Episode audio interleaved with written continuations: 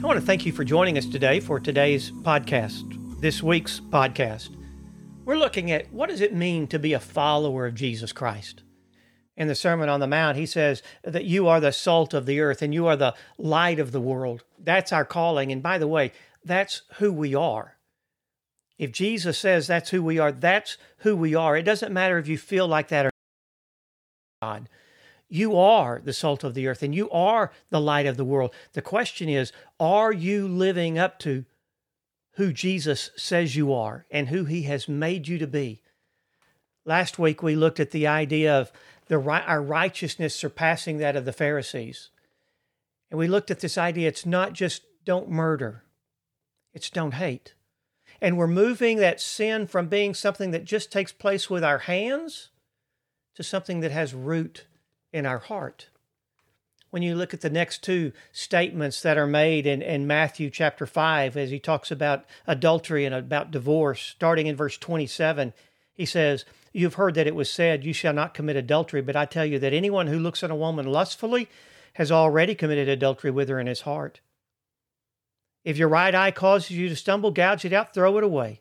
It's better for you to lose one part of your body than for your whole body to be thrown into hell. And if your right hand causes you to stumble, cut it off, throw it away. It's better for you to lose one part of your body than for your whole body to go into hell. It's been said anyone who divorces his wife must give her a certificate of divorce. But I tell you that anyone who divorces his wife, except for sexual immorality, makes her a victim of adultery. And anyone who marries a divorced woman commits adultery we read those passages, and at first reading, they seem difficult. But when you look at the heart of what Jesus Christ is teaching here, it's back to this idea of being a child of God, being God's man, being God's woman, not just doing what you know is right, but allowing that motivation to come from the very seed of Jesus Christ inside of your life, inside of your heart. You see, adultery is a defiling of that marriage. Adultery is, it, but, but Jesus takes it and says it's not just something that starts in the bed, it's something that starts in your eye and in your heart. And I know you're thinking, I don't always have control over the things that I see, and that may be true. And you don't have control over the thoughts that fly through your head, but you do have control over the ones that you build a home for and that you build a nest for. Paul says, take captive every thought and make it subject to Jesus Christ. And that's our call.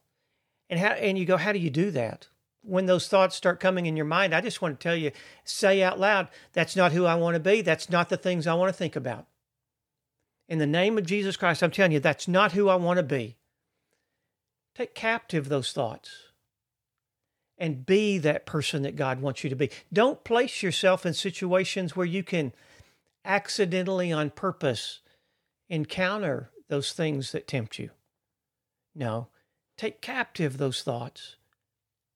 Live your life in such a way that your purpose is not to get as close to the edge as you can, but as close to the center of the heart of God as you can. And that's even in your marriage. I don't want you looking at other people. I want you to use your eyes to admire your wife. I want you to use your hands to hold your wife's hands, not someone else.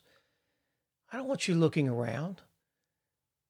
I want you to be faithful to the covenant that you've made. Keep those covenants, keep that promise. And that even goes with the next of those antithesis statements where he says, starting in verse 33, again, that you've heard that it was said to the people long ago, do not break your oath, but fulfill the oath and the vows that you have made. But I tell you, don't swear an oath at all, either by heaven, for it's God's throne, or by earth, for it's his footstool, or by Jerusalem, for it's the city of the great king. Do not swear by your head. You can't even make one hair white or black. All you need to say is simply yes or no. Anything else comes from the evil one.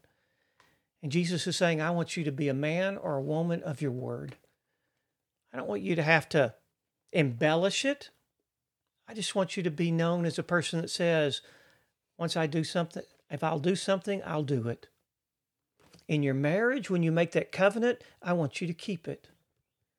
I want you to keep that marriage pure. I want you to keep your life pure. And you want to know how important that is to me? It would be better for you to gouge out your eye or cut off your hand than to violate those covenants because your soul is at stake. We typically don't think about it that way. We just think it's just, well, you know, it's just something I said. No. You see, our soul is at stake on how we live. How many times have you heard me say it matters how you live?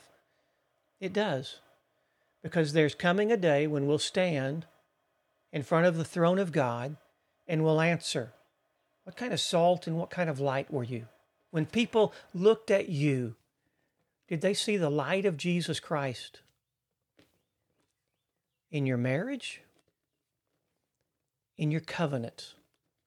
Could they tell that you were different than the world, that you had a saving power inside of you, that you had the light of Jesus Christ shining through you? It's more important for us to be children of God than to just to try to figure out the rules. What matters to us is that we let others see Christ living through us in the way that we treat others, in the way that we treat our mates in our marriage, and the way that we keep our word. Let people see Christ in you, the hope of glory.